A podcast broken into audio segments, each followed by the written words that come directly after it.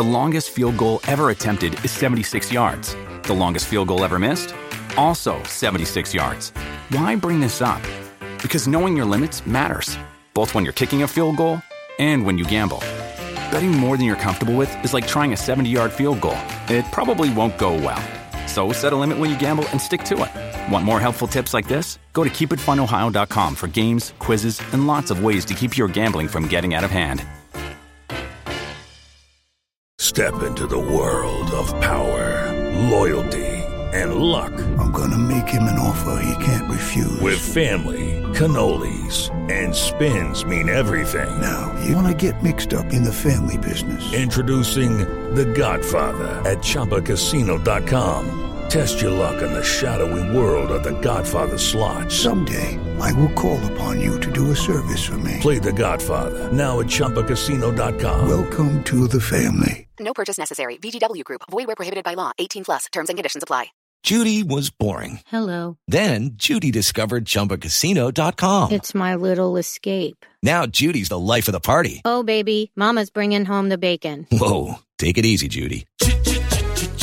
The Chumba life is for everybody. So go to ChumbaCasino.com and play over 100 casino-style games. Join today and play for free for your chance to redeem some serious prizes. ChumbaCasino.com. No purchase necessary. Void where prohibited by law. 18 plus terms and conditions apply. See website for details. Fast Twitch, the new energy drink from Gatorade, is here. And it's powering fast starts for athletes in every arena, like NBA All-Star Zion Williamson, WNBA champ Kalia Copper, and MLB superstar Francisco Lindor. With 200 milligrams of caffeine, electrolytes, and zero sugar, Fast Twitch is the new go-to for on-the-go energy anytime you need to turn up the intensity. Available in 6 refreshing Gatorade-inspired flavors. Grab Fast Twitch in the energy drink aisle at a store near you. This podcast is part of the Sports Social Podcast Network. This podcast is part of the Sports Social Podcast Network. At Discount Tire, we know your time is valuable. Get 30% shorter average wait time when you buy and book online. Did you know Discount Tire now sells wiper blades? Check out our current deals at DiscountTire.com or stop in and talk to an associate today. Discount Tire. Let's get you taken care of. This podcast is part of the Sports Social Podcast Network.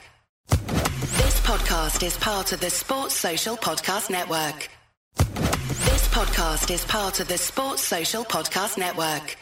Mobile phone companies say they offer home internet. But if their internet comes from a cell phone network, you should know. It's just phone internet, not home internet. Keep your home up to speed with Cox. Cox internet is faster and has more reliable download speeds than 5G home internet. Cox is the real home internet you're looking for. Based on Cox analysis of Ookla speed test intelligence data, Q3 2022, and Cox serviceable areas. Visit cox.com/internet for details.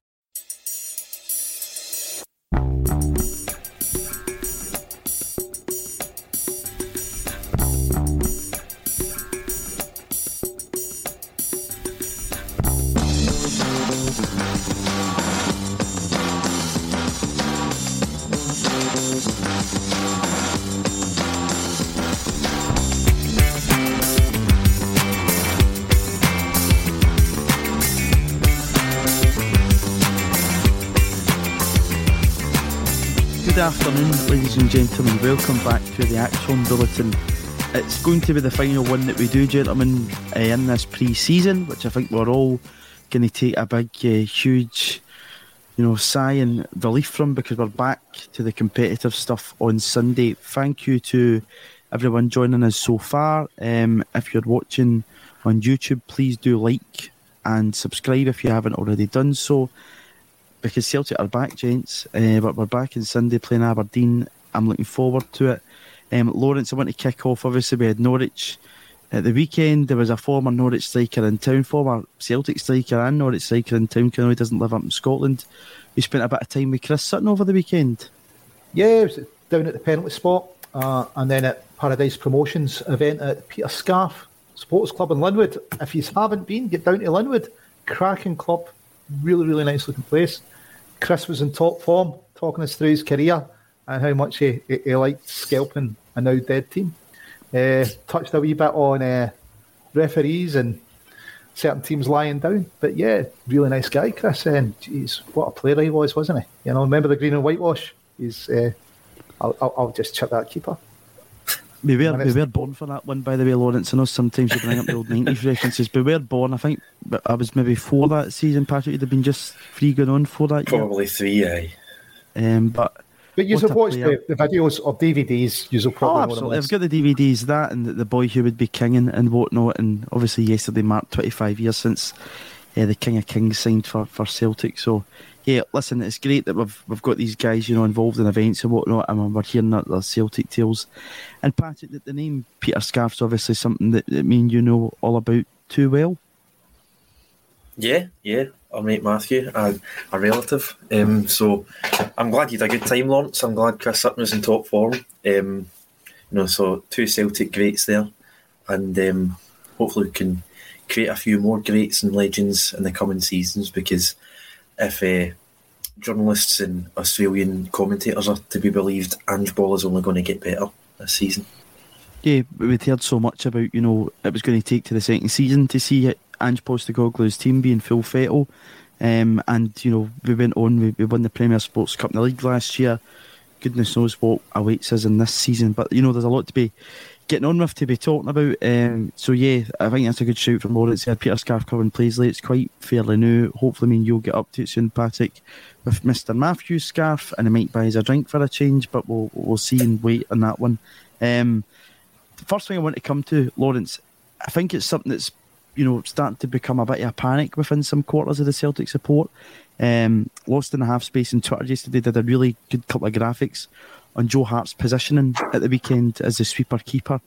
It was almost like Hi Bodo Glimt, how are you? Except it was Joe Hart in the middle of the back three.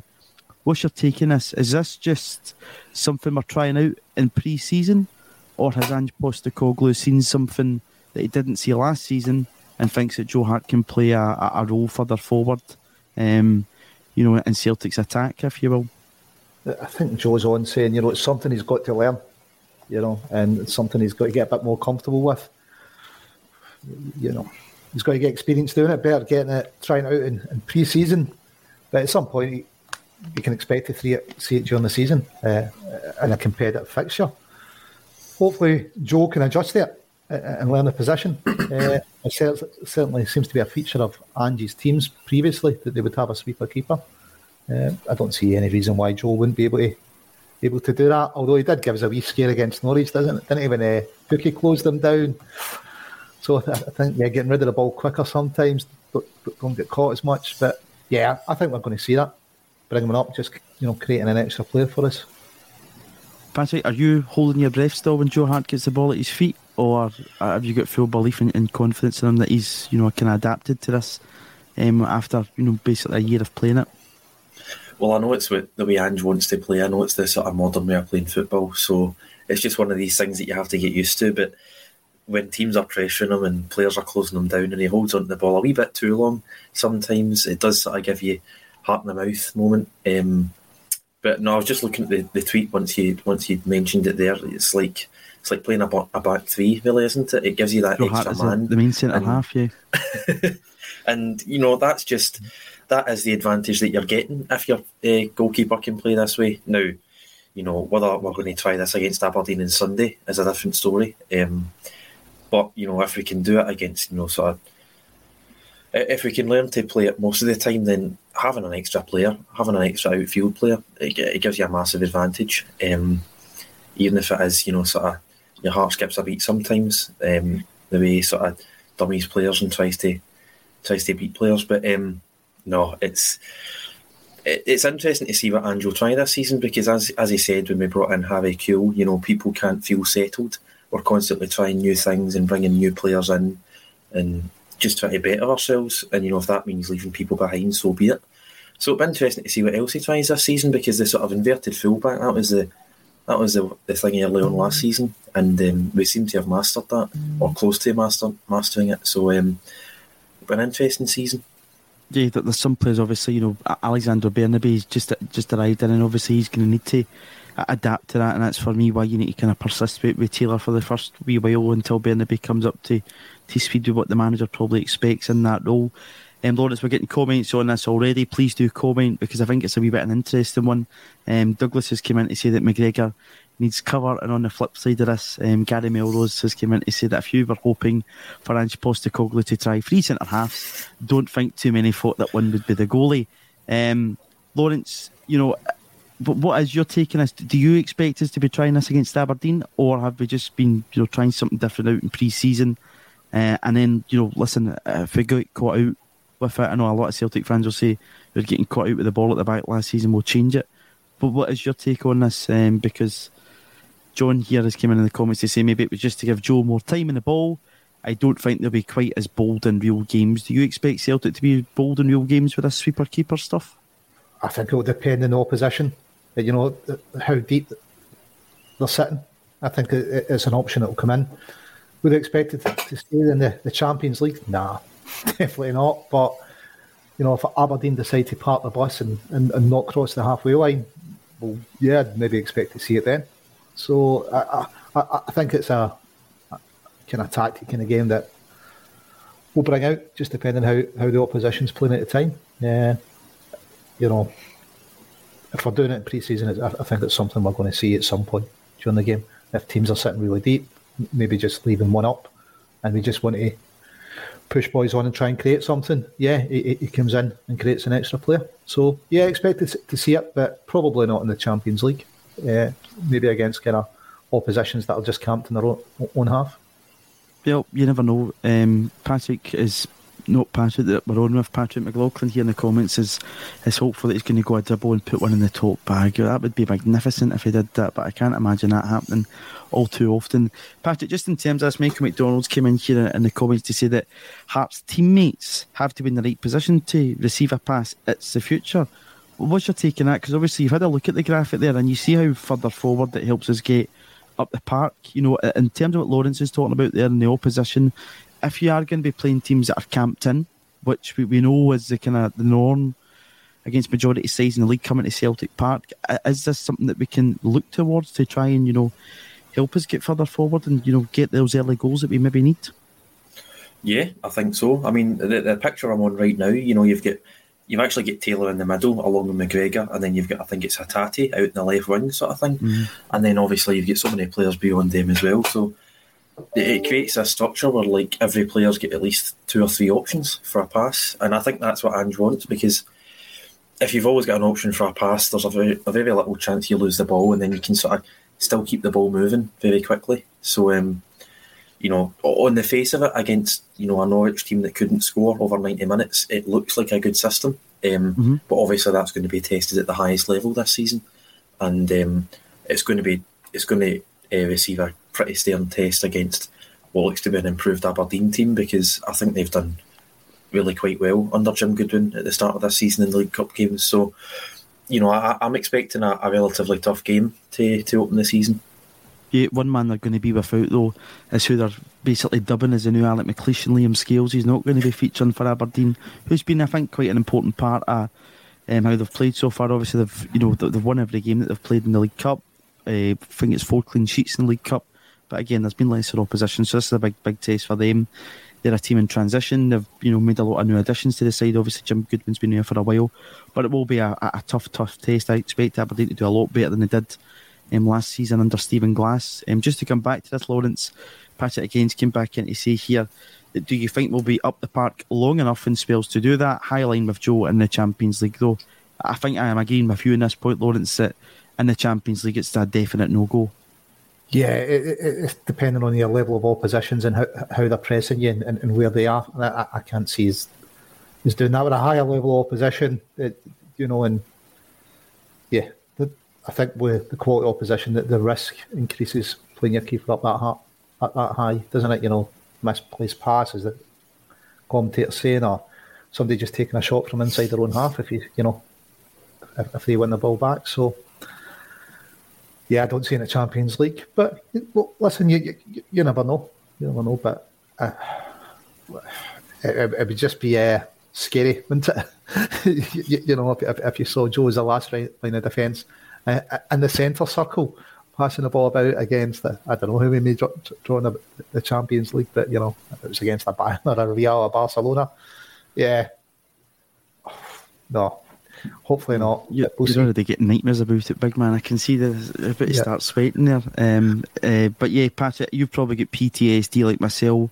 Thinking about that Davy Marshall one that, you know, he was so far out his goal line in that game against Czech Republic at the Euros. We don't want a repeat of that. There's people coming in, you know, saying that someone will score from the halfway line. Actually, if you think back to that Banik Ostrava game, and there was at points that the Ostrava players were trying to hit shots, you know, from about 30, 40 yards in to see. But to come back on us and to draw us back in, Paddy Lavery's came in the conversation to that Hart is to me as a keeper first and foremost, not a footballer. But to me now, you know, the role of a goalkeeper is so much more than just stopping shots, isn't it? Especially in this Ange Postecoglou system. And I've also seen debate from Celtic fans in saying that they were expecting possibly, you know, someone to come in at as good a level as Joe Hart, but we bet the ball better at their feet. But I'm pretty content that we've brought in Seagrass to be Joe Hart's number two, because I still think that Joe Hart was an integral player last season, and he will be again this season for Celtic. Yeah, I think you're spot on. I think, you know, at our level, I think goalkeepers have to be footballers to an extent. You know, they don't have to be, you know, Ederson and Alisson, the way Liverpool and Man City operate. But to do what Joe Hart's doing, to try that out in pre-season, to maybe test it against, you know, teams like St Mirren and teams, you know, maybe like Ross County as well, who are going to have 10 or 11 players in their own half when our centre-backs have the ball. So I don't think there's any harm in trying it. I agree with both of you. I don't think we'll see it in the Champions League. I think that would just be naive. You know, we'd have to be a bit deluded if we're going to try that against, you know, one of the pot one or pot two teams. But I think you need to try and sort of roll with the changes, if you will. Try and use your keeper as a footballer, because it does give you that extra man when you're trying to break teams down. You've got an 11th man, you know, at that sort of in the back, well, back three as it is, when Joe Hart appears up there. But, you know, at the same time, obviously, he does need to be a shortstopper first. And I think that's why, you know, Barkas, we were told Barkas was going to be good at his feet, but I think we'd all take Fraser Forster over Vasilis Barkas because, you know, at the end of the day, is right, it is shortstopping first, passing the ball around the back second. Yeah, no, absolutely correct on that. And it'll be interesting to see how this kind of pans out. You know, you'll be able to tell very early on in Sunday if we're going to do that or not, possibly going forward. And just to kind of wrap that conversation up, Paul's came in here to say that Hart is a decent touch, but he believes that it takes a while for him to get the ball out from his feet. He hopes that we are hammering Toby Olabayemi with passing, positioning and footwork drills. Obviously, Olabayemi signed some Spurs, meant to be this kind of next replacement of Joe Hart, but again, I think he's a long way away from that at this point in time. John Boy as well has come in the comments to say he doesn't mind Joe Hart playing further forward in league games against teams part in the bus, but not in Europe. We could be countered quickly. Absolutely, I totally agree on that one. To come into, obviously, you know, but we're talking about Joe Hart taking that excel position forward. That creates more space for our midfield players to kind of accelerate forward. That maybe, you know, to an extent gives Callum McGregor a bit more cover in there, even though your goal line is completely empty when Joe Hart's maybe 20 yards, 25 yards from goal.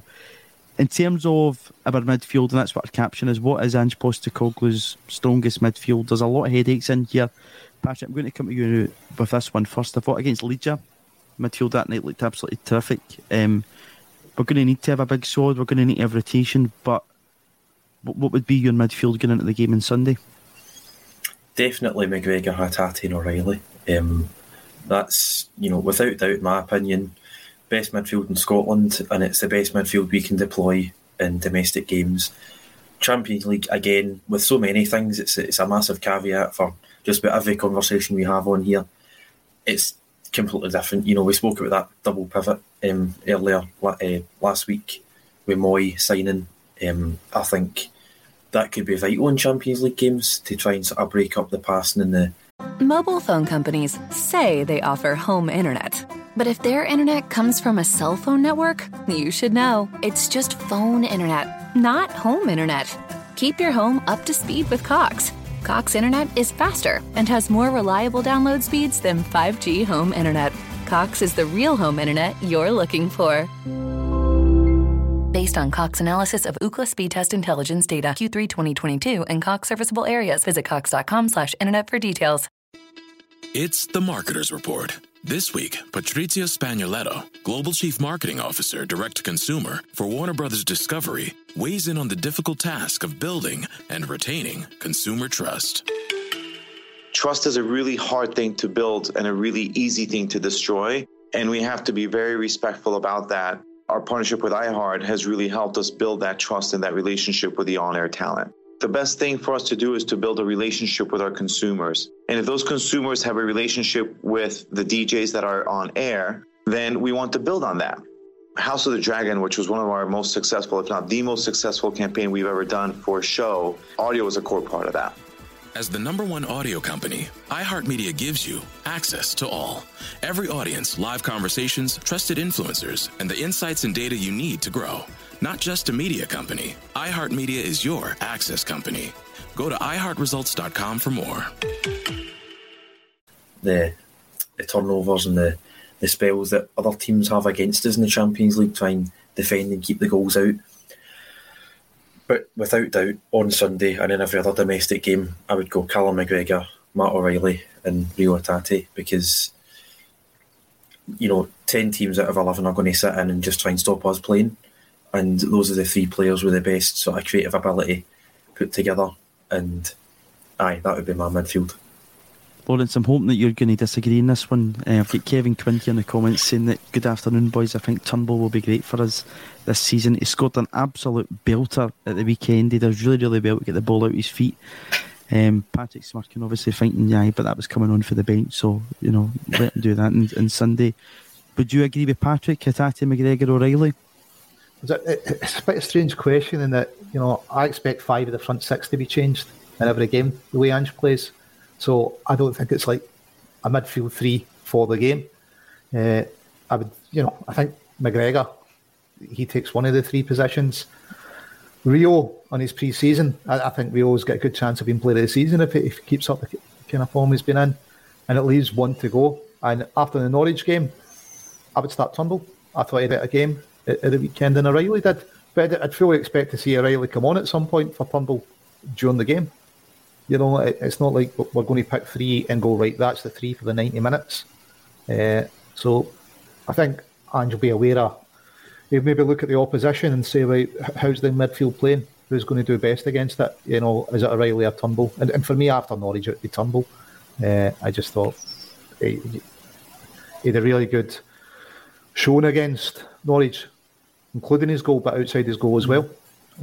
Reels of the cracking pre-season and Calmack just starts. But to go back to touch on the double pivot that Patrick mentioned, it was interesting against Norwich. We ended up with 2 defensive midfielders on the park. And I was speaking to Jared about it, a friend from Celtic Down Under.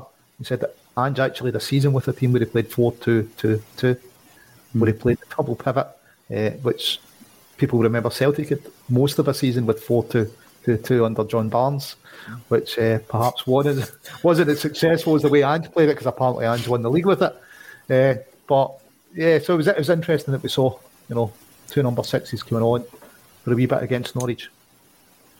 But for me, I would start with McGregor, Reo and Turnbull, and I'd expect at least 2 of those to be changed at some point during the game.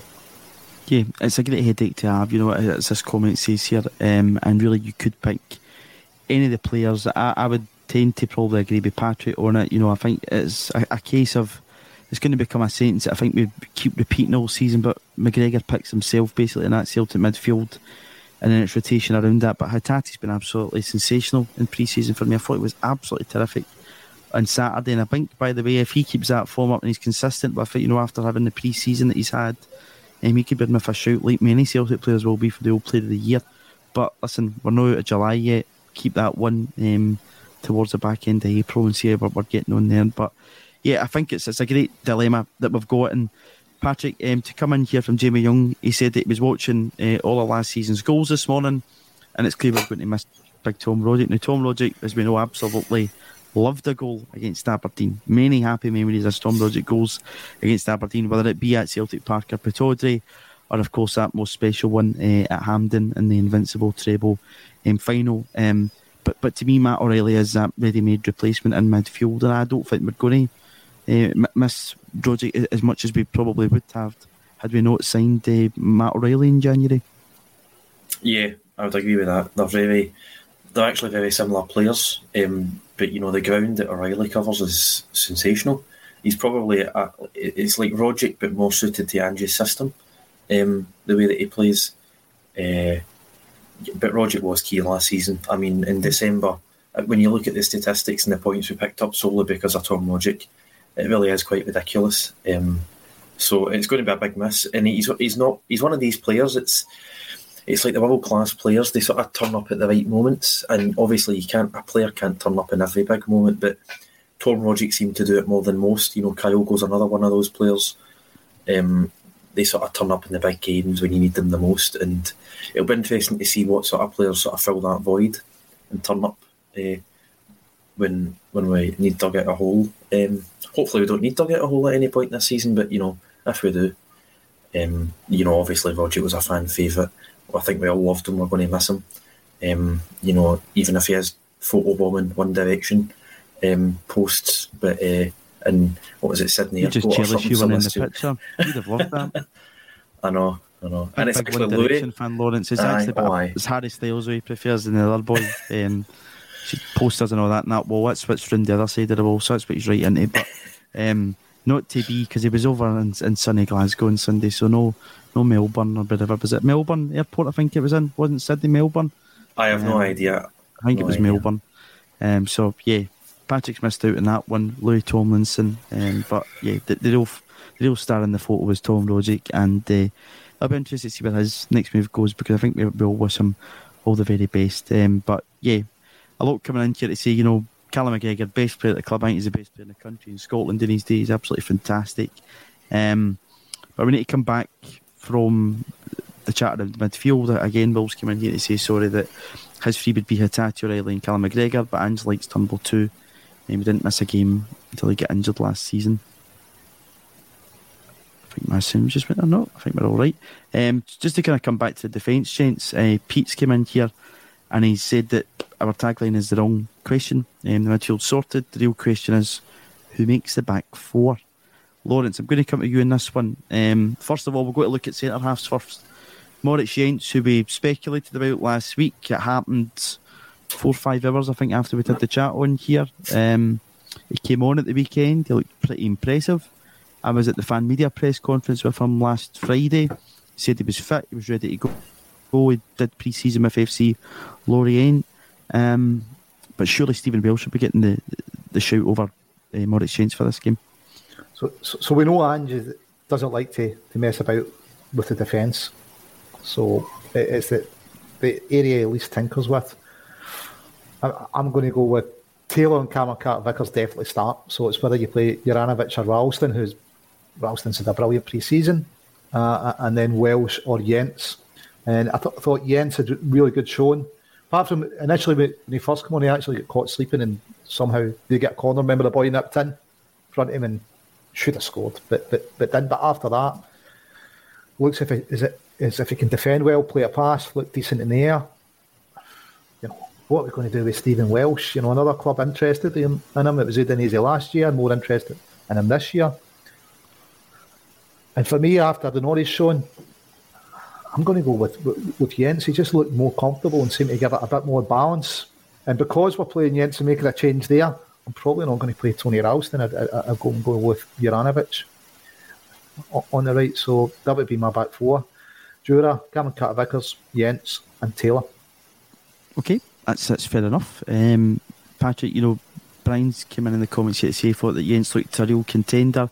I know you missed the game on Saturday due to work, but you know, he came onto the part. I don't know if you've caught any of the game at all. His first action was to block a Norwich shot, and then he cleared at the corner. So when he came on, he certainly looked the player, a big presence. What was your take on this? Because I just thought going into the game on Saturday that the starting 11 were likely to play against Norwich would be probably what we'd go for against Aberdeen the following week.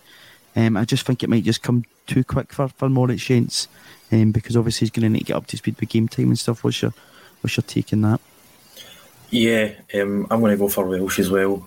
Taylor, Welsh, Carter-Vickers and Juranovic, mainly because we've seen what happened with Starfelt at Tynecastle last season, and you know he sort of had, you know, he had a shaky couple of months really after that, if you think about it. So with Jens coming in, you know, when would he have met the players? Maybe Wednesday or Thursday. So he might not. To Legia Warsaw. So we've been told by Celtic that the players basically arrived just as the club were leaving to go to Legia Warsaw, and they only then met the players.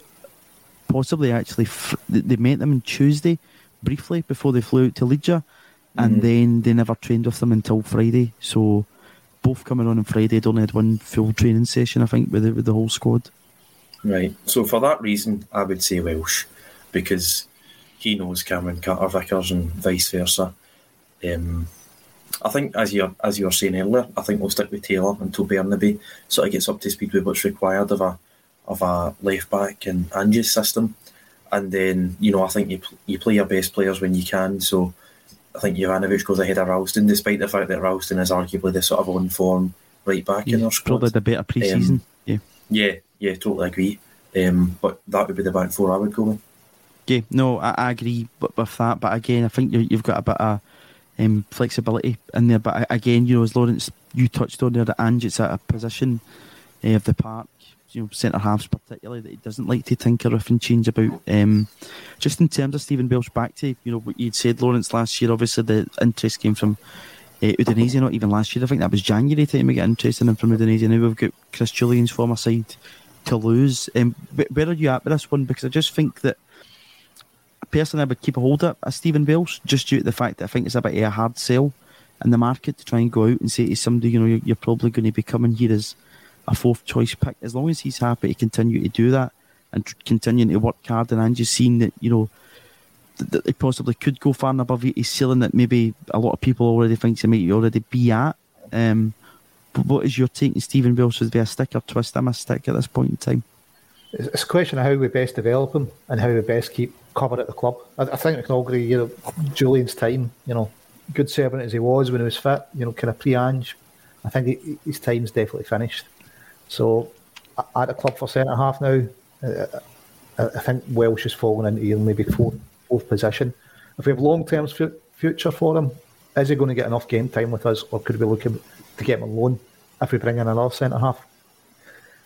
I wouldn't let him go on loan until we had kind of four players here that we were more comfortable with, you know, Cameron Carter-Vickers, Starfelt, Jens, and another, which at the moment's Welsh.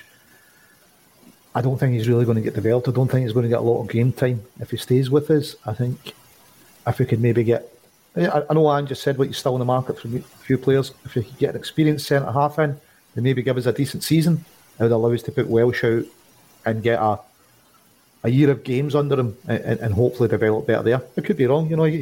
He could start against Aberdeen, score the winner, you know, 3 goal line clearances and nail down the position for the next week.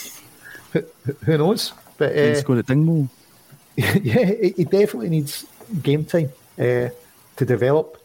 I just don't think he's going to get it here. I don't think he's at his ceiling yet. I think Jens looked more comfortable as a left centre half than I've seen Welsh look, so I think it gives us a better balance. So that's why I'm going for Jens to start. And yeah, Welsh is a difficult one. I wouldn't let him go on loan unless we had another centre half in other than Jullien for cover, because I think Julian's time's come and gone. He's 15 minutes of football since, you know, January 2020. Yeah, it's too long now, isn't it? Yeah. So, but you know, I just said we're still in the market. It'd be interesting to see who we're in the market for, and is it just players that now are going to definitely improve the first team? Because we seem to have cover for every position just now, where you would say, right, there's 2 players there. Are we looking for definite starters, or just someone that's good value for us? Because talking to Chris Sutton about it, he's like, Mooy, he doesn't understand why people aren't excited. He's like, it's a £5-6 million player we've got for nothing that we know can play Ange's system, can cover a variety of positions in midfield. It's a bit as low a risk of signing as we're going to get from a manager who's got a cracking track record, you know, in transfers. So yeah, for Welsh, I'd look probably to get in cover if we can, decent cover, and get my season loan and speed up his development there. I just don't think being third or fourth choice, he'll get enough minutes to really kick on his development.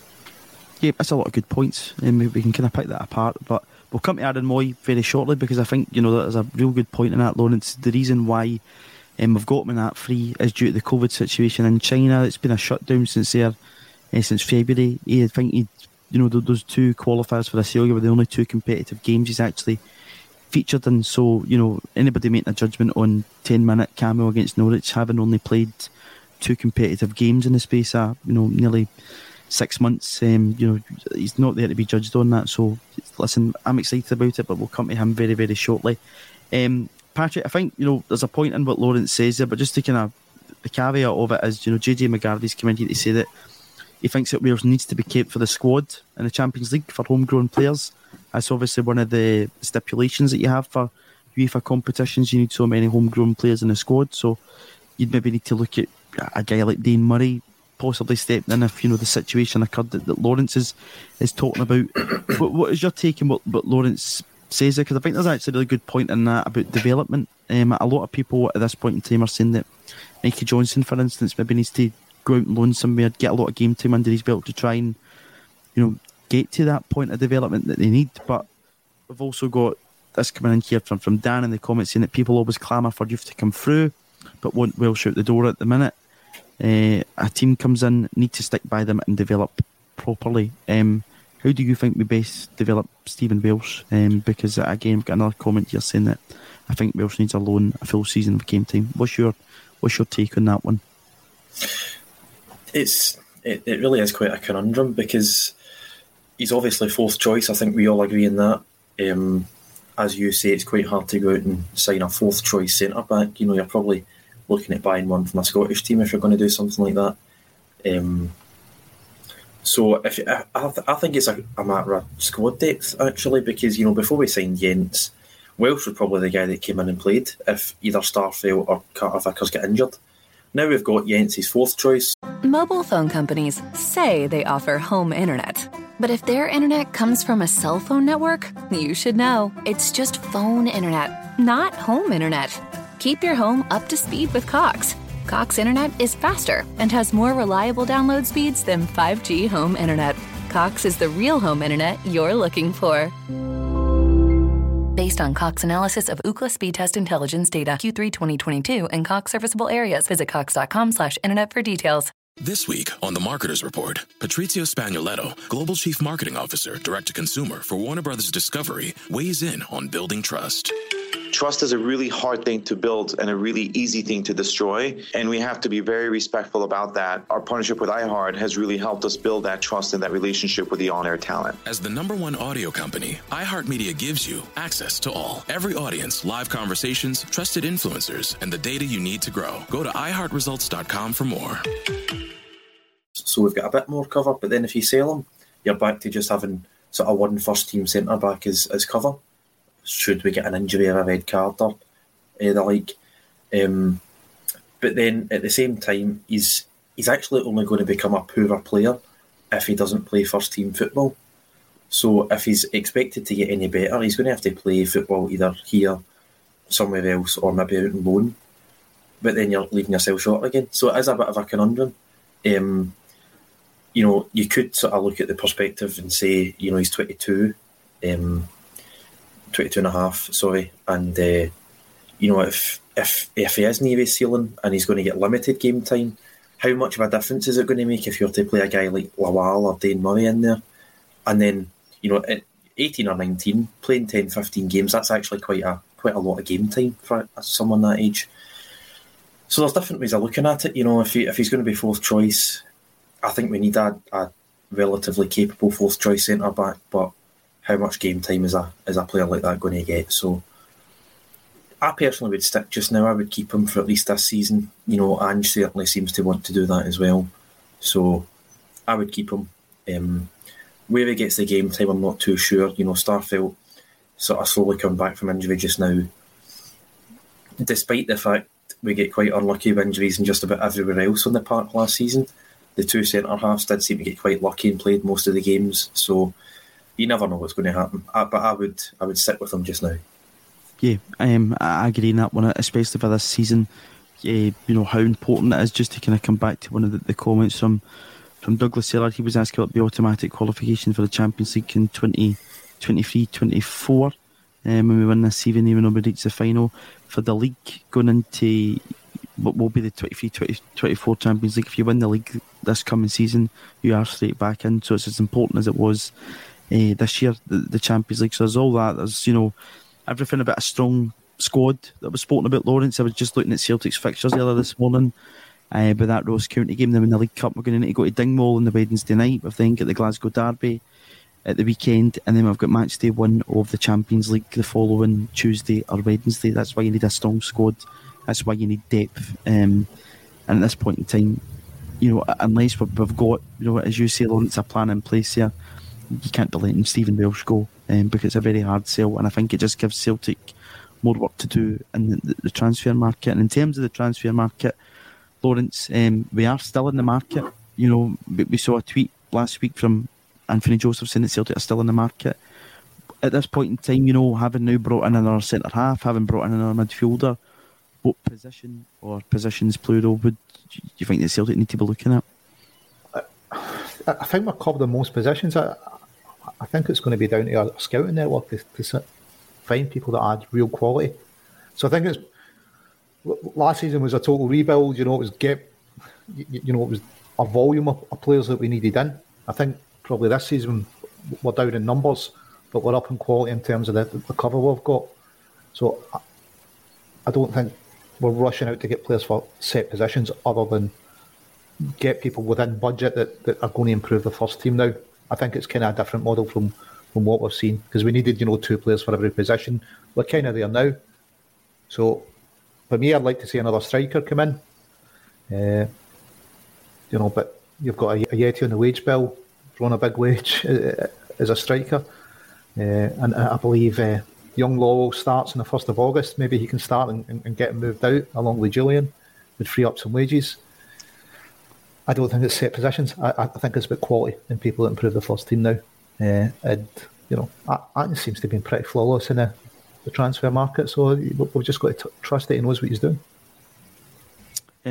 John's come in here to say that Axom seems to have an agenda against Stephen Welsh. If he believes that Natasha was disrespectful towards Welsh yesterday at Belt, I don't think anybody does have an agenda against him. Patrick, you and I would both keep him, so we're both members of Axom, so I don't think that we've got any agenda against Stephen Welsh on that one. I would keep him unless we get cover, and then I would only let him go on loan to develop him as a player. I'm not saying sell him. So I think it's pretty positive. I don't think he's a starter at the centre-halves we've got, and I think he deserves to get developed. And this season, I don't think he's going to get enough minutes for Celtic to do that. So, but at the same time, we can't let him go unless we get experience covering. So I think it would be best for him to get more minutes to develop and, you know, be a long-term option for us. I don't think he'd get to be long-term just sitting on the bench not playing. Just to kind of come back onto signings, Patrick, a position, and I'd be looking at this more flexibly, as a kind of attacking player that can play out in the wing and up top, because, you know, at this point in time, obviously you've got five attacking players that, you know, could play any time for Celtic. Do you think we need somebody that's maybe a bit flexible that can play through the middle and then the right-hand side? But again, you know, we've still got Maeda who can do that job, and Abada who can do that job. I'm just worried that either Giakoumakis or Kyogo gets an injury, you're left with one striker, then you're having to kind of shoehorn somebody else in. No, I don't think so. I think we've got adequate cover in those three positions. You know, as you said, we've seen Maeda in that position in sort of February last season. He done a relatively good job, and then, you know, the chances of Kyogo and Giakoumakis both been injured. I know it's Celtic, so it's probably highly likely, but It's actually, you know, I think we'd have to be seriously unlucky, because it happened last season when neither of them could play, and I think we went with Abada up front, and then sort of Joey Dawson came on against St Johnstone. So I think we're fine when it comes to a striker, especially since we only play one, and then, you know, you might not count them as first team players, but then you've actually got quite a lot of cover in the wing. You've got guys like Mikey Johnson and James Forrest who we say would probably struggle for game time at Celtic, but then if we have these injury crises, they're actually going to play a decent amount of games. You know, for example, Mikey Johnson played the League Cup final last season because we were so thin in the ground. So, Owen Moffitt got a chance to come on as well. Yep. So, you know, we've got these players, you know, Rocco Vata can play that position. I know Lawrence said corrected me last week that he is a midfielder, but he can play in those positions. So he's been playing kind of outside right when he's come on in the pre-season, which is interesting. Yeah. So personally, I think we've got enough cover if we rotate adequately. You know, you were saying a minute or two ago we've got those three really key games in the space of 7 days with the League Cup, the League, and the Champions League. But you know, when you get to that sort of, you're playing midweek in October sort of thing, you're playing games in the middle of February, and you're just sort of trying to grind out 1 and 2 nothing wins. You remembered not to mention there because of the World Cup. Correct. That'd be the month. Well done. Easy. It would be an easy mistake to make. Mm-hmm. We do actually play, I think, three, four games in December, but I see your point. But no, I think we've got adequate cover in those positions. You know, you've probably got five players in three positions who you would consider first team quality. So, no, to answer your question, I think we're fine. Lawrence, what's your take? An attacking player, you know, Patrick's spoken there, you know, very well about the flexibility we've got up top. We've got players who can come in from the wing and play through the middle. And it might not be that, you know, we need to put too much emphasis on, you know, what you would kind of describe as an old classic number 9, because our goals do come from all over the pitch, and we were able to kind of navigate ourselves through it in December time doing it, and hopefully we don't have anything like the situation we had last year with Kyogo and Giakoumakis. And that's Giakoumakis who, you know, I think was out November, December time, didn't feature too often at first, and it was a complete revelation coming in at the second part of the season. So both those two guys will be hoping to keep themselves fit. So what's your take on a striker for Celtic? Do you think we're cool there? Well, last season we see that we can get both injured at the same time, and I think Joey Dawson even gets some minutes. The guys that can come in and cover through the middle, Abada, you know, Maeda, Forrest, well, Mikey Johnson, if he doesn't go on loan, I think he's played through the middle. So we're dragging somebody off the wings to play them through there. I don't think, you know, if both our strikers get injured for 4 games, I wouldn't be comfortable going in with any of them starting up front for 4 games. I think we're short up front, and I like another option in. Whether we're going to get that while Ajeti's still in the wage bill, you know, maybe whoever's managing the squad's looking and go, well, you've got a striker there on, I don't know, 14, 15 grand a week. I'm not buying another striker until he moves on. So, yeah, I would like to see another striker come in rather than having to pull somebody off the wing and play them out of position. Not too sure that Celtic will speculate the money while Ajeti's still there. Yeah, that's something to remember, that Albin Ajeti's still at the club. Of course, he contributed last season. I mentioned that last week. You know, he scored those goals against Ross County. He did play his part to an extent. Betis, and he's been in the League Championship. Yeah, and he obviously scored in Betis in the Europa League too, so he contributed something to the team. But just, you know, he's not played anywhere near what you'd maybe expect for a third choice striker in pre-season, Patrick, but we've not really seen him feature. It just doesn't seem as if he's a part of the plans at Celtic at this point in time. So to kind of go back on this, Kevin's asking in the comments, do you think any more players to come in this window? Yes. I don't know where, I don't know who, I don't know when, but I think there's just too much of a window to go. It could be. Might oh, be. God. Lawrence, any kind of 80s poppy hats for that line now?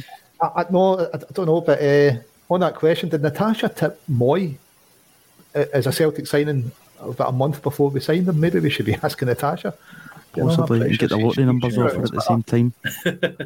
Yeah, but yeah, I think there'll be players coming in. But loan to buy, unless we can get Ajeti and Jullien away. Yeah, but loan to buy served as well, hasn't it? You know, look at Jota, Cam Carter-Vickers, Daizen Maeda. So yeah, I think anyone that comes in might be the loan to buy unless we can get somebody away permanently that kind of takes that liability with them. Patrick, but you do expect, I expect more arrivals. Blanky, who comments regularly on a Tuesday, thinks there'll be 2 or 3 new players in, a centre defensive midfielder, a centre half and a striker. 2 of those positions I would say Celtic have probably lightly covered herself in now, because we know that Aaron Mooy can play as that kind of number 6, but you know, again in his his presser last week. He said he'll play anywhere in midfield that the manager tells him to play. Centre half, I'd say we're covered, and unless we did opt to probably punt Stephen Welsh, because even if Jullien is to go in this window, I think we've got four there that probably walk in front of him. Strikers potentially the one position I think maybe. But what's your take? Another two centre defensive midfield and centre half. Well, you know, I said a couple of minutes ago, I think we're covered at striker. I think we're covered in all those positions. But then I'm not going to say no to a player. I said to what he's saying, a player. If Ange thinks he's good enough for the first team, then obviously bring him in. You know, nothing wrong with a bit of healthy competition. So I still think there's signings to come. I just think there's too much of the window to go, in my opinion. You know, we've got about 35 days or something. So, you know, I'd actually prioritise the outgoings, actually. You know, what you were saying about Ajeti a couple of minutes ago, you've got a lot of these players. You know, we've sent a few of them out on loan, Sorrow and Barkas. You know, we've punted Ball and Golly finally. But, yeah, Yeti's probably that one that's still sort of stuck there, along with Jullien, really, who we just can't seem to get rid of. I'd maybe prioritise getting rid of them. It's going to be a tough ask, really, try to punt a guy who's basically not played since December, I don't think. I think Betis was his last game at home when he done that nasty injury. But I think there'll be more signings to come. Maybe only one or two, and I'm not sure what positions yet, but I think there's just too long to go for us to sign nobody. Yeah, Laura, just to come back to that kind of defensive midfielder type thing, Kevin's came in here to say that he believes that Ideguchi is going to come good to a great player. I don't think, keep repeating this, that Ange Postecoglou signed Yosuke Ideguchi along with his fellow countrymen in January for any reason. You know, he brought him to Celtic to be an impactful player, and he was probably, apart from Maeda, definitely, you know, one of the more senior players who had obviously been at Leeds, experienced British football, and he's getting back for a second crack at the whip. Yeah, I suppose centre or defensive midfielder is probably where we've got most players for. You've got Callum, Gucci, Mooy, Scott Robertson, you know, James McCarthy. So I don't think Robertson's in the plans at all, just considering he's been used, not been used at all in pre-season. With Robertson, he's been out on loan. We've got, you know, we talk about having a plan for developing players. If he's not going to be part of the plans now, after a, you know, which seemed to be a successful loan period at that time, is it time to sell him? Because we've got plenty of defensive midfielders. Bringing in another one, I know we can push Callum further forward. I think Callum's far and away the best defensive midfielder at the club. The problem is kind of no one comes close to his standards. I know we saw Ange experiment with two defensive midfielders on the park. Maybe we'll see that in the Champions League. Who knows? But bringing in another one, it's what standard we're going to get. Bring in it. If Scott Robertson's not part of the plans after having, you know, his period out on loan, what do we do with him? Do you know, are we just keeping him, or should we look to move him on? So I don't see us bringing in another defensive midfielder. I think Gucci has been brought because he can cover for that role. So, I can't see he's playing on a defensive midfield, especially not after Mooy coming in. But who knows? We'll wait and see. Patrick, would you agree on Scott Robertson? I think The Athletic published a piece about 2-3 weeks ago saying that I think Celtic were open to a move. Surely, you know, if he was going to be part of the plans, we would have seen him at one point in the pre-season. Yeah, it's just quite difficult to see where he fits in. I know it's all well and good saying, you know, there's so many players ahead of him, but, you know, Lawal still found, I think it was two halves of football Lawal played in pre-season, so I think if the manager wanted to play me, probably would have fit him in somewhere. It's hard to tell with young players, academy players. I think, you know, players can sort of come from nowhere. You know, Kieran Tierney struggled to break through his own year, and then 2 years later he's a. Mobile phone companies say they offer home internet. But if their internet comes from a cell phone network, you should know. It's just phone internet, not home internet. Keep your home up to speed with Cox. Cox internet is faster and has more reliable download speeds than 5G home internet. Cox is the real home internet you're looking for. Based on Cox analysis of Ookla speed test intelligence data, Q3 2022, and Cox serviceable areas, visit cox.com/internet for details. First team regular Celtic, so it's impossible to tell. By all accounts, you know, Lawrence will know better than me. He had a good loan season last season. So you know, his career's not down the pan by any stretch. You know, he'll be able to carve a good footballing career. Just it's a tricky one to see where he fits in at Celtic, in my opinion. But you never know. You never know. You never know. I think this is a really good point that Eamon's came in with, to say that the loan market will be used towards the end of the transfer window when other clubs advise players are not part of their plans. That's when you'll be able to possibly bring in, he possibly thinks a centre-half strike would be happy to play on the bench. Yeah, it's a moving market, gentlemen. Obviously, as the market moves, I'm sure Celtic will act. They'll be in the market for players, and if circumstances change, they can then make their move. But yeah, there's still plenty of time to go, obviously, and last season proved, although it is nice to get players in early and whatnot, last season proved, you know, that deadline day of Giakoumakis, Carter-Vickers and Jota, that you can bring three players in late and they can make a big impact on your season. It's just, it would put us all at ease if I think we'd got them in earlier. But yeah, I think that's a really good point for me, and it is a developing market, and a market that developed quickly. It was Aaron Mooy's deal to Celtic. We've got an Aussie in the comments here who asked for his view on here he is, and he's came back to us with this. He said that Mooy will need to get fit. Once fit, he will boss the European midfielder role. Ball retention, dictates plays, controls the tempo, is key to playing out through the Rangers high press. Patrick, I think that's really, really interesting in terms of those aspects of his game that have been outlined there. He's also come back to say that he is biased as an Aussie, obviously Aaron, 52 caps. He's got a World Cup coming up in November time that I'm sure he'll be trying to get ready for, but he's followed Aaron Mooy many years and know his class intimately. What's your take on that? I think Aaron Mooy will be a good player for Celtic. Yeah, I'm not sure about bossing the entire European midfield. You know, he was at Huddersfield and Brighton, so you know, probably what would you call it? Sort of limit your sort of expectations, I suppose. But you know, it's what Lawrence said, you know, earlier in the show. You've got a guy who would maybe cost a couple of £1 million, and you're getting him for free. And the only real reason that people are writing him off is because of his age. And you get plenty of very, very... you get a lot of top players at the age of 31. You know, you get James Forrest in the squad. Scott Brown had a great season when he was 31 at Celtic. A lot of centre-halves, a lot of midfielders have great seasons when they're 31, 32. So he's... You know, everyone that's watched him says he's got the ability. He's worked with Ange before. I don't think the club or Ange or the board are cheaping out here at all. I think it just, as Lawrence said, it's a risk-free signing. You know, it's only really wages. And when you've got guys like Jullien and Ajeti just sort of eating up wages at the club, you can't really complain about that sort of stuff. So if he can sort of match the quality of the midfielders we've already got, you know, I said earlier that Turnbull's probably the one that loses out in our midfield. I'm a massive David Turnbull fan, and in pre-season he's found Kyogo plenty of times. He scores great goals. He scored a great goal on Saturday. If Mooy can match that, if he can play to that level, then we've got a really, really good signing, and he brings an experience, and you know the way that he plays could come in handy in Europe. So I think it's a great signing.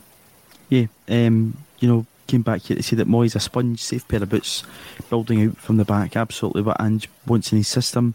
Lawrence, you know, we've spoken about rotation, especially in those forward areas. We keep the midfielders probably a forward area just for the base Celtic play.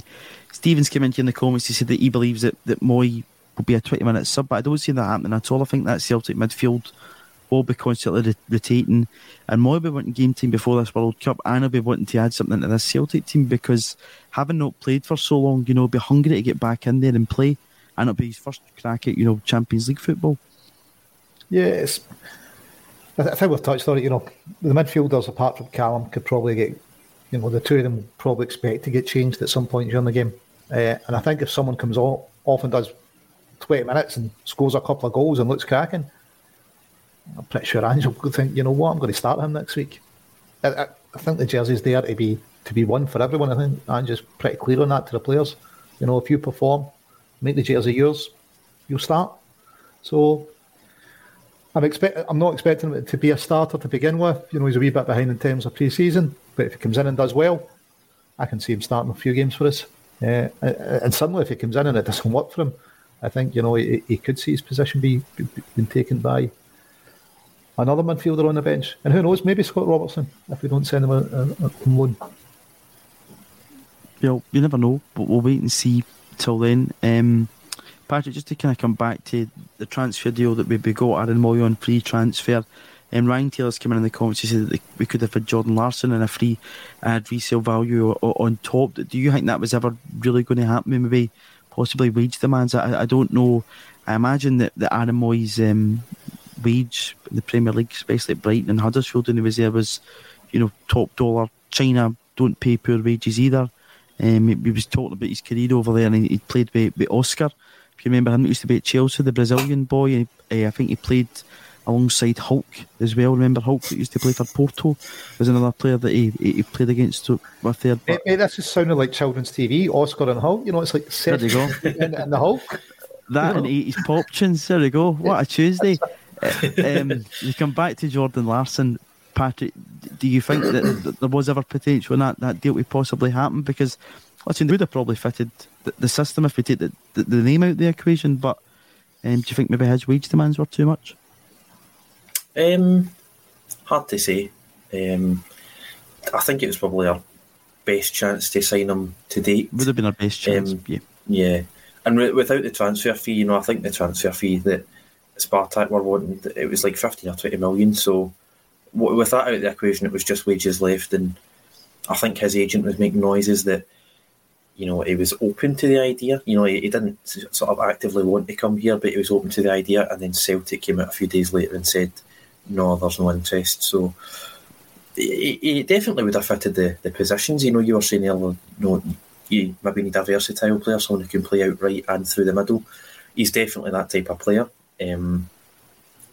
But I don't think it was ever really going to happen. There was maybe one or two days where we thought maybe if Celtic are open to the idea, they could maybe take the plunge, but and sort of splash out. But no, it didn't happen. It's not meant to be, and you just sort of need to pick yourself up and move on.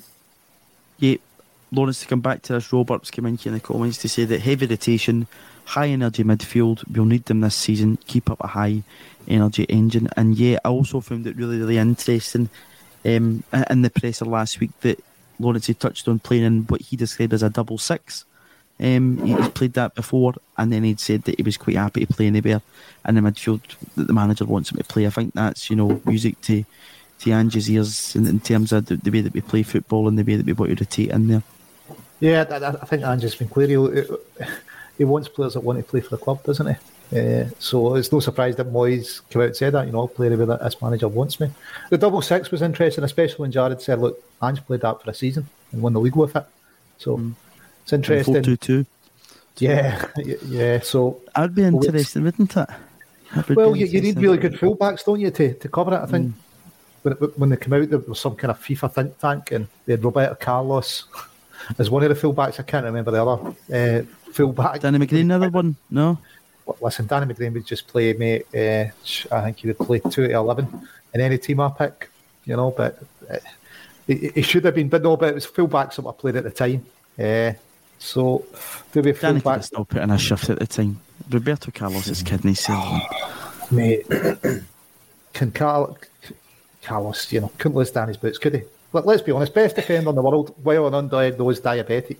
It's. I think what did they lose? Was it £9 or something, that World Cup? He lost, and still was the best defender in the world. Yeah. But, we saw it under Barnes, it didn't really work, but mind you, we had Stan Petrov playing right back for some of that. And then I think, Douglas took over, we still managed to get a trophy and win the League Cup, but it'd be interesting to see if it happens. We'll wait and see, but listen, at least we know Ange knows how to play it and win a league playing it. So... We'll wait and see if it happens. Yeah, we've got plenty of defensive midfielders. We've got enough players to play a double pivot, haven't we? And Mooy and Callum, I suppose, are really flexible that they can both play further forward, so it allows in-game changes in formation that are really easy. I mean, let's be honest, it doesn't matter what formation you start, you want to be able to change your formations in the game with or without the ball, and depending on what's happening on the park, not just through making substitutions. So, yeah, it gives us that option as well, doesn't it? Yeah, it's all about, as you said there, a robustness in your squad and the options that it gives you, and if everybody's on song, you've got a real confidence in Celtic to go and deliver this season, because we're fighting in all fronts. You know, what we want is to go and retain the league, we want is to be successful the domestic cups, and we want us to have a right good go at European football, which is what you need a strong squad to do so. Patrick, just to kind of close, because I think time actually ran away from us today, we've had a really good chat with the comments. Thanks to everybody who's commented today, it's been much appreciated, and we're glad that we've kind of dragged ourselves through the pre-season, because we know at times it can be a bit difficult. Callum Okodembele was named in the, I don't know how to pronounce it, but one of the Golden Boy shortlists, whereas Liel Abada was completely snubbed. And this was something I only noticed the other day, it's why I brought it up. I think that probably says a lot about the whole system of selection of this. It's journalists that select it, and it probably tells you that there's a lot of hidden gems going unknown, that they're just probably being selective of the players that they're, you know, repetitively probably kept track of. Found that a bit weird. Yeah, it's not I don't think there's many people in Scotland that would put Callum Okodembele above Liel Abada, especially in the last 12 months. You know, not to say Dembele isn't a better player, not to say that he can't become a better player, but he's not played in the last year, so I don't see how he can make that shortlist. I don't see how he can make that shortlist ahead of Stephen Welsh or Matt O'Riley. He's not played any football, so guys who have played 5 games are above him in that list, in my opinion. But obviously Abada, you know, wonderful season last season. I think he got over 30 goal contributions, goals and assists. So I think Abada definitely deserves to be on that list, especially considering he's playing at a relatively high level. You know, these guys, it's usually, you know, guys like Ansu Fati that play for Barcelona and stuff, guys of that age for really, really big world-class clubs. But Abada's done it in the Europa League. So, and he scored in a Glasgow derby, which is obviously world famous. I'm not sure. I think, you know, if Abada can get on it, then I'm sure Matt O'Riley's the same age. I think they're both still 21. Maybe Abada's still 20, but I'm not sure what the age cut-off point. Right, I'm not sure what the age cut-off is, but you know, Matt O'Riley had a good 6 months. So I think he also had a good season at MK Dons before he made the move up to Glasgow, and turns out he was involved in doing it. Yeah, I mean, I think they were all quite gutted to lose him and gutted they didn't get more money. So, as you say, it's you know, these journalists who come from top 5 leagues don't really care. You know, they've heard of this Callum Okodembele 5 years ago and they keep on putting them in their lists.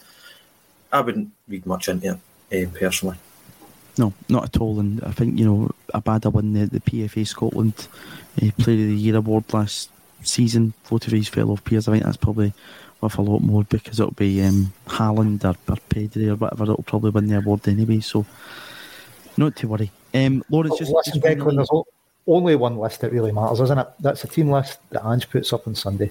You know, yep, these are, and that's how the league table looks at the end of the season, which shall hopefully have Celtic top of it once again. Lawrence, just to finally close, women's update at this point in time, they didn't win at the weekend. Can you give us a wee bit of kind of round up where we're at with the ladies team at this point? We've had a lot of kind of exits over the summer, so I'm hopeful we're going to get some more players in. You know, we get a double cup win, and I thought we were going to build on it. Maybe a bit slow getting players in, so hopefully get a few more in. You know, it's early doors yet. There's still time to bring them in, but you need to get the points on the board, don't you? You don't want to end up chasing all the time. So yeah, it'll be interesting to see what Celtic do with that. Another round-up this Friday, back out with Paradise Promotions and the penalty spot up on Friday night with John Hartson up at Hillowbeath. So be over on sunny Fife in the Kingdom. Listen to Big Bad John and his Celtic stories, which will be good, hopefully. Hopefully it'll be great. Now there's a boy could have won if they had a, you know, wanted to watch, because he was 19 and scored in the UEFA Cup final for Arsenal, didn't he? Yeah, that's right. Good few decent transfers for that time.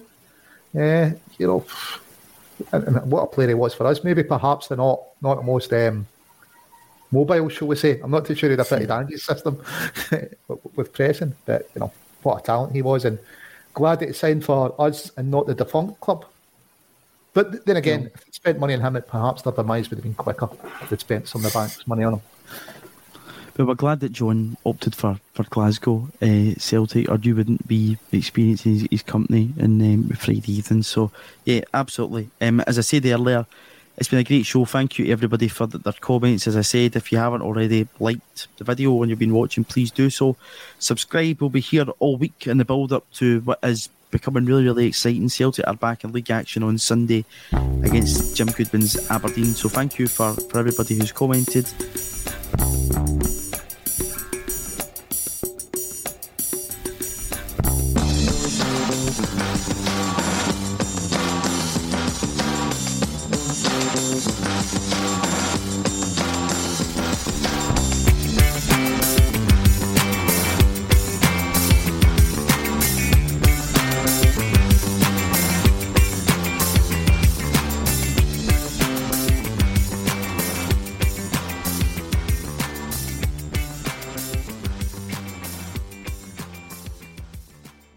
Mobile phone companies say they offer home internet. But if their internet comes from a cell phone network, you should know. It's just phone internet, not home internet. Keep your home up to speed with Cox. Cox internet is faster and has more reliable download speeds than 5G home internet. Cox is the real home internet you're looking for. Based on Cox analysis of Ookla speed test intelligence data, Q3 2022, and Cox serviceable areas. Visit cox.com/internet for details. This week on The Marketer's Report, Patrizio Spagnoletto, Global Chief Marketing Officer, Direct-to-Consumer for Warner Brothers Discovery, weighs in on building trust. Trust is a really hard thing to build and a really easy thing to destroy, and we have to be very respectful about that. Our partnership with iHeart has really helped us build that trust and that relationship with the on-air talent. As the #1 audio company, iHeartMedia gives you access to all. Every audience, live conversations, trusted influencers, and the data you need to grow. Go to iHeartResults.com for more. Sports Social Podcast Network. Sports Social Podcast Network. At Discount Tire, we know your time is valuable. Get 30% shorter average wait time when you buy and book online. Did you know Discount Tire now sells wiper blades? Check out our current deals at DiscountTire.com or stop in and talk to an associate today. Discount Tire. Let's get you taken care of. Sports Social Podcast Network. Sports Social Podcast Network. Sports Social Podcast Network. Sports Social Podcast Network. Sports Social Podcast Network. Sports Social Podcast Network. Lucky Land Casino asking people, what's the weirdest place you've gotten lucky? Lucky? In line at the deli, I guess? Aha, in my dentist's office. More than once, actually. Do I have to say? Yes, you do. In the car before my kids' PTA meeting. Really? Yes. Excuse me, what's the weirdest place you've gotten lucky? I never win and tell. Well, there you have it. You can get lucky anywhere, playing at LuckyLandSlots.com. Play for free right now. Are you feeling lucky? No purchase necessary. Void where prohibited by law. 18+. Terms and conditions apply. See website for details.